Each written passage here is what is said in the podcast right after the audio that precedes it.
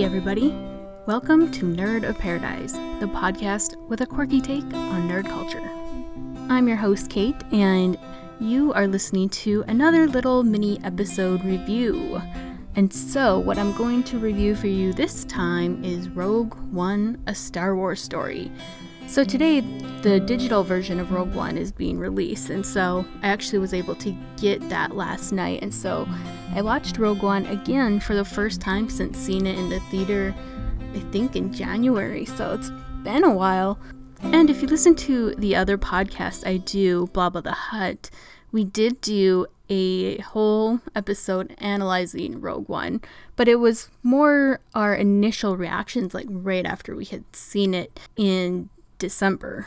So now that I've had some time to kind of let it sink in and I've read the novelization and I've listened to the soundtrack and I feel like I have a different perspective now about Rogue One. So I'm just going to give you a few minutes about what I think about Rogue One. Okay, so obviously I loved it. There's no getting around that. Some of my initial points of criticism were just that it was a little bit jarring. Uh, you know, you get so used to something like Star Wars and it's so close to your heart.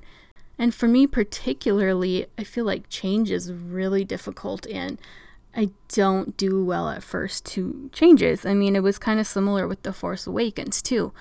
But Star Wars is amazing because it's constructed in such a way that even if it is surprising or jarring at first, you grow to love it. And I feel like after these couple months, Rogue One has just gotten better.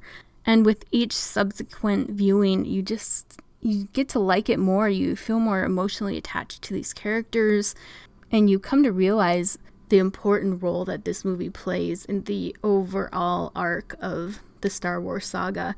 And it just adds a lot of depth, and I just can't get enough of Rogue One now. I think I'm going to be watching it nonstop for the next couple days. I gave it an 8 out of 10 initially, um, just because I felt, you know, like like I said, the beginning's really jarring. I mean, it's it is different, especially the beginning, and it kind of has a slow build up until you get to the action pack.